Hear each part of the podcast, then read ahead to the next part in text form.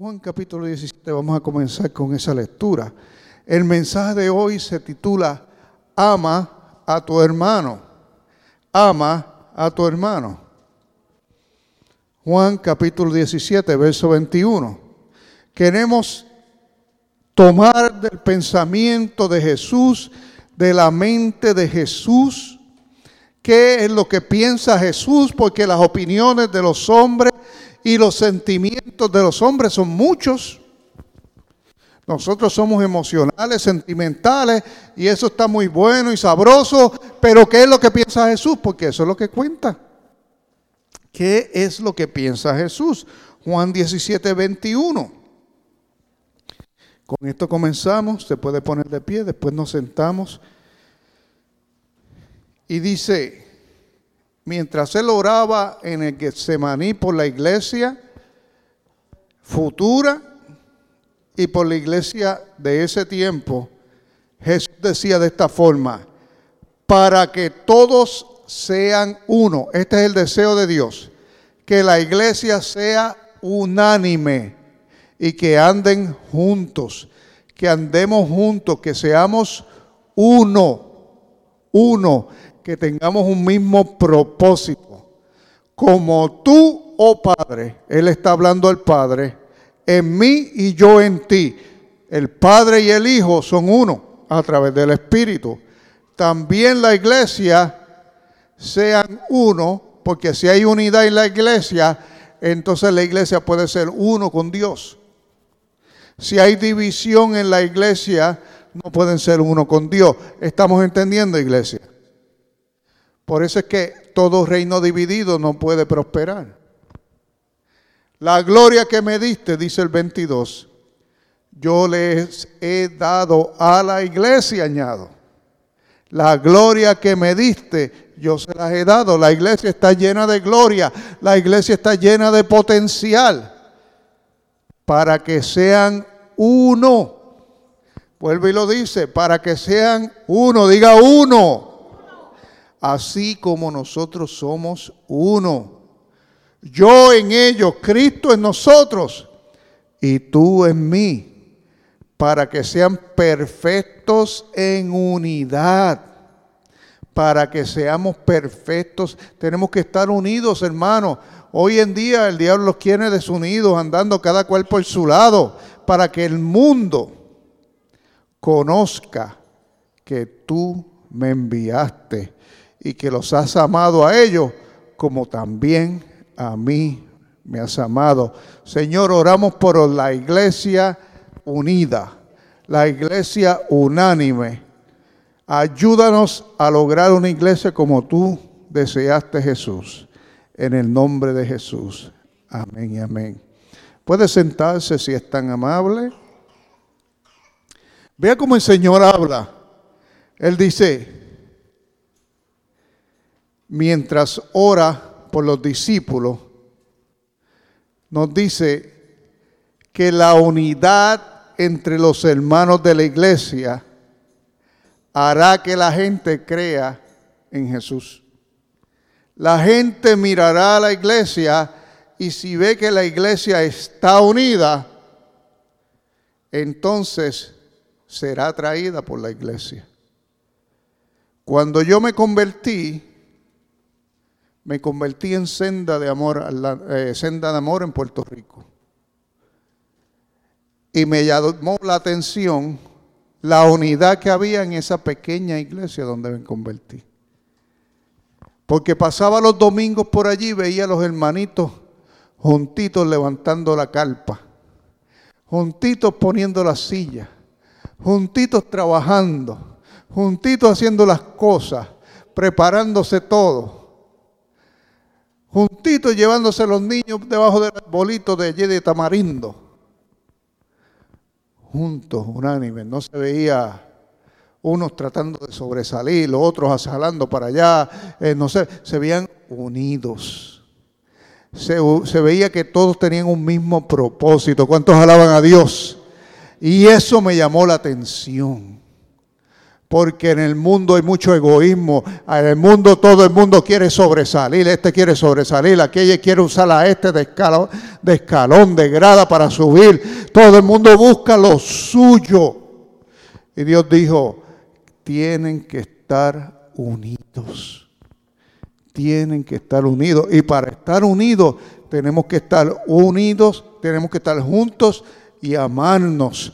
Tenemos que estar unánimes como Dios y el Padre y el Espíritu siempre han estado unánimes. Y esto hará que la gente crea. Cuando la gente ve esa unidad, la gente cree. Porque poniéndolo de la inversa, cuando los hermanos andan todos fríos, unos con otros, la gente no cree. Usted no ha escuchado, ay, pues la iglesia son unos hipócritas. Por eso yo no voy a la iglesia, son hipócritas. ¿Usted ha escuchado eso? Pues claro, porque han visto la iglesia y lo que han visto es la gente dividir, diciendo una cosa y haciendo otra. Dividido. Han visto a la gente fría. Ah, no, eso, yo para la iglesia, pero si esos hermanos, si los sábados se pasan en la discoteca, pues para qué eso yo voy, para ser hipócrita yo, no. No es hermano, si hermano siempre está en la gallera. No, aquel otro. No, pues eso es un ladrón. Entonces, mal testimonio. Entonces, todas estas cosas alejan a la gente de Cristo. Divididos y dando mal testimonio. Esto hace que la gente no quiera seguir a Cristo. Arruina el testimonio de Cristo. Y entonces, cuando estamos juntos, cuando buscamos el mismo propósito de Dios, cuando nos ajustamos al estilo de Cristo, entonces somos sal y somos luz para el mundo. Entonces la gente ve algo que no ve en el mundo.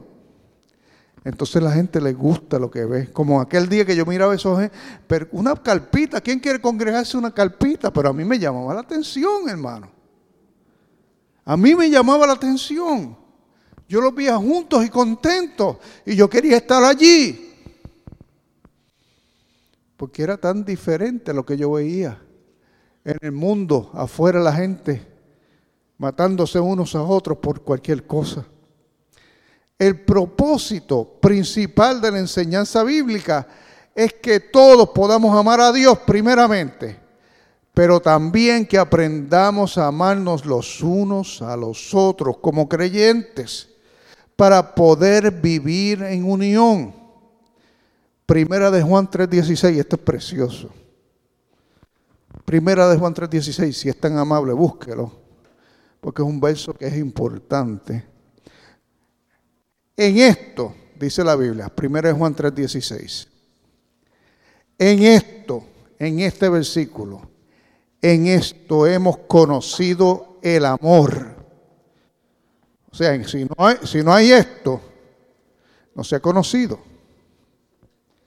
En esto hemos conocido el amor, en que Él, Jesús, puso su vida por nosotros.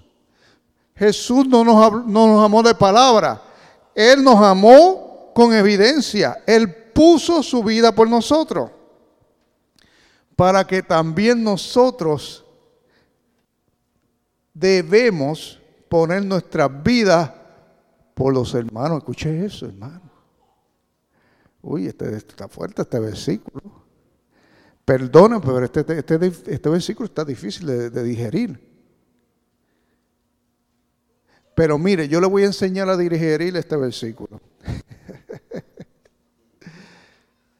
Jesús puso su vida por nosotros muriendo en la cruz. Una muerte horrible por amor por nosotros. El decirnos a nosotros que pongamos la vida por un hermano parece ser una petición exagerada de la Biblia. Pero con el paso de los años y, el estudio de la Biblia me he dado cuenta que muchas de las enseñanzas del Espíritu Santo son afirmaciones progresivas. Y voy a explicar lo que eso significa. Afirmaciones progresivas son palabras, enseñanzas y mandatos de la Biblia que de primera suenan chocantes. Son chocantes. Usted la lee. ¡Ay, qué fuerte está esto! ¡Qué difícil! Pero con la práctica se vuelven en una realidad. ¿Ok? Déjeme darle un ejemplo. Dios nos dice que demos gracias en todo. La primera vez que usted escucha eso, dice, pero da gracias en todo. Lo primero que viene a la mano, ah, o sea, si me cae un bloque de cemento en el pie, voy a dar gracias. Rápido uno se va a los extremos, ¿verdad? Usted sabe cómo somos nosotros. Rápido es chocante, es chocante. Pero usted empieza a dar gracias en lo grande empieza a dar gracias en la comida. Empieza de momento, Señor, gracias por el lindo día que hay. Eh, Señor, gracias que hoy está a 75 grados. Señor, gracias porque los niños están saludables. Y usted empieza a moverse, a moverse, a moverse. Gracias, Señor, aleluya. Gracias porque tengo trabajo, hay gente desempleada. Gracias, Señor. Y usted sigue, se va acostumbrando a dar gracias. Gracias, Señor. ¿Y qué sucede? Según usted va creando un hábito, las cosas entonces empiezan a fluir solas. Eso es progresivo. Eso es a lo que yo me refiero. Progresivamente se va desarrollando en usted. Y ya entonces no es difícil. No es difícil. A primera intención es difícil. Por ejemplo, la Biblia dice orar sin cesar. Usted lee eso, la, ¿cómo orar sin cesar? ¿Cómo hace que vos estar orando 24 horas al día, durmiendo y todo? Porque la Biblia sí que pide mucho. O sea que voy a estar comiendo y orando. Esto no hay quien lo cumpla. Pero lo que se refiere es una comunión constante con Dios. ¿Y sabe qué? A principio es difícil. Pero según usted se acostumbra a ir hablando con Dios todo el tiempo, hace como la hermana, que estaba, estaba en el doctor, pero allí mismo estaba orando.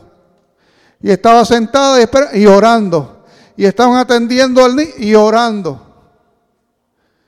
Y cuando no está orando, está pensando en Dios. O está teniendo una conversación en la mente. Eso es orar sin cesar. Esto es progresivo.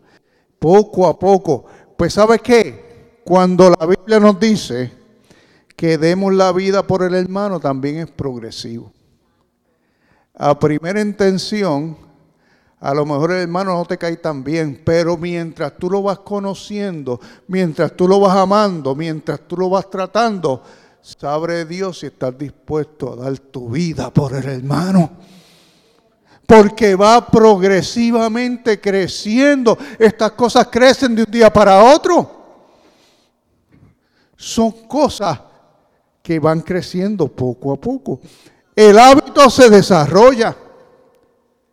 El hábito se desarrolla. Por eso es tan importante. La Biblia dice en el libro de Proverbios 17.7, es, es sumamente importante.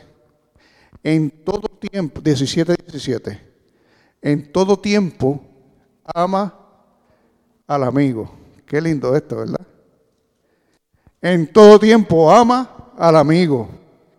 Es como un hermano en tiempo de angustia. Es como un hermano en tiempo de angustia. Me gusta mucho ese versículo. Ama siempre a tu hermano. Ama siempre a tu hermano. Acércate a tu hermano. Acércate a tu hermano, tu hermana. Este año le lanzo un reto nuevamente. Todos los años yo les digo, hay senda de amor, tenemos que acercarnos más y más. Yo sé que la pandemia nos ha alejado a todos, pero tenemos que acercarnos, iglesia amada, porque le voy a decir algo bien importante. Hay veces que nosotros tenemos carencias de afección, tenemos carencias de relaciones. Hay cristianos que dicen, ay, que yo no tengo amigos ay, que es que yo no tengo esto, ay, que yo no tengo con quién hablar. ¿Sabe por qué? Porque estamos contaminados con el mundo y vivimos como el mundo. Porque en la iglesia Dios ha provisto los amigos. En la iglesia tenemos los padres, las madres, los amigos, los hermanos, los nietos. Todo lo que tú tienes, Dios te lo proveyó en la iglesia. Lo que pasa es que el regalo que Dios te dio no te ha gustado el empaque. Usted está bien, iglesia. A veces Dios te da regalos, que es lo que tú le pediste, pero no te gusta el empaque. No te gusta el empaque. pero yo, yo quería que fuera igualito que yo. Eh, el amigo que tú pediste, tú lo querías boricua, pero Dios te lo dio dominicano. ¿Me, está entendiendo, iglesia? Eh, Dios dijo, no, no, va a ser de otro país. La, nietecita, tú, la querías, tú la querías este, del mismo color de tu piel, pero Dios te la dio diferente. Ámala. ¿Cuántos alaban a Dios? Sí, eh, la yerna de otro país. ¿Cuántos alaban a Dios? Sí, la mamá eh, mexicana, el, papá salvadoreño, el otro, el otro, no importa, Dios te los ha dado, tú los tienes ya, tú los tienes ya. Acércate a la gente, acércate a la gente, iglesia amada, acerca a gente de otros países, no te quedes en un círculo pequeño, no te quedes en un círculo pequeño, acércate a otros. Sí, acércate a otros. Porque, mire, hay personas que sufren en silencio. Porque quizá por alguna razón decidieron venir a este país y ahora no pueden llegar a visitar a sus familiares y los extrañan, es natural. Y yo siento con ellos. Pero ¿sabe qué? Dios cubre esa necesidad en la iglesia. Usted tiene familia en esta iglesia. Usted no puede ir a ver a su mamá allá, pero usted tiene su mamá también acá. Usted tiene su familia aquí también. Abra las puertas de su casa, vaya a visitar, participe. Usted tiene familia aquí.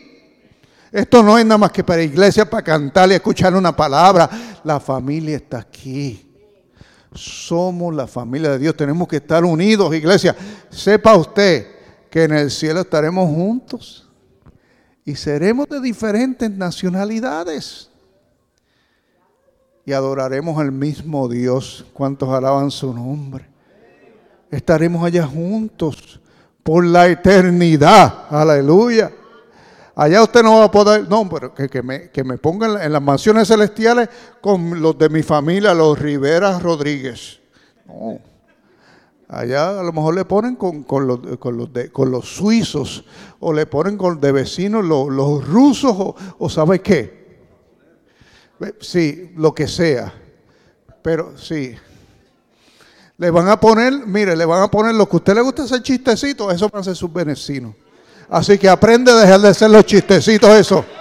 Que ya eso no, ya, ya estos tiempos no es para estar haciendo chistecitos de nadie. y a su nombre. Mire, Proverbios 27, dice, mejor, eh, al final del versículo dice, mejor es el vecino cerca que el hermano a la distancia. ¿Está viendo? Mejor es el vecino cerca que el hermano a la distancia. Al 27, al, al final del versículo. ¿Qué nos está diciendo la Biblia? Usted tiene una emergencia. Usted cuenta con la gente que está cerca, no con los que están lejos. Acérquese a los que están cerca. Acérquese a gente fuera de su círculo familiar. Aproveche. Aproveche. Hay gente que puede ser especial para su vida. Aquí en la iglesia. Usted ve, usted, cuando, cuando yo voy, cuando, cuando hacemos los pasadías, eso, me gusta ir por todas las mesas, saludarlos a todos. Pero ¿qué tal si usted también hace lo mismo? Usted no tiene que ser pastor para saludar a todo el mundo. Acérquese y bendiga a todo el mundo. Sea amigo de todo. Acérquese. Usted puede hacer amistades de toda la vida. Encontrarse gente especial para su vida. Acérquese a los demás. Glorifique a Dios. quizás se encontrará con gente muy especial. No, no, no para hacer negocios, olvídese los negocios, no para hacer negocios, sino para hacer amistad, para amar, para servir a otros. ¿Cuántos alaban su nombre?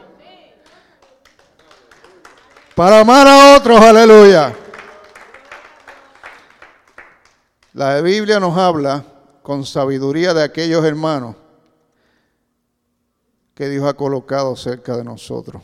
Ellos son un apoyo colocado por Dios. Ellos son la familia que tú extrañas. Ellos son los amigos que tú necesitas. Ellos son los compañeros en la eternidad. Alabado Dios. Toda lengua, toda tribu, toda nación nos encontraremos en el cielo. Así que la semana que viene nos reunimos a, a comer juntos y a participar como iglesia. Y sepa usted que le esperamos. Todo esto es bíblico, es la voluntad de Dios. Tenemos que ser una comunidad de fe. Una comunidad de fe y Jesucristo es el alcalde. ¿Cuántos alaban a Dios? Jesucristo es el alcalde y el que manda. Y, y, nosotros somos sus hijos. Todos dependemos de todos. Todos oramos por todos y todos somos fuertes, unidos. Y en este día quiero proponerte que amemos más a nuestros hermanos.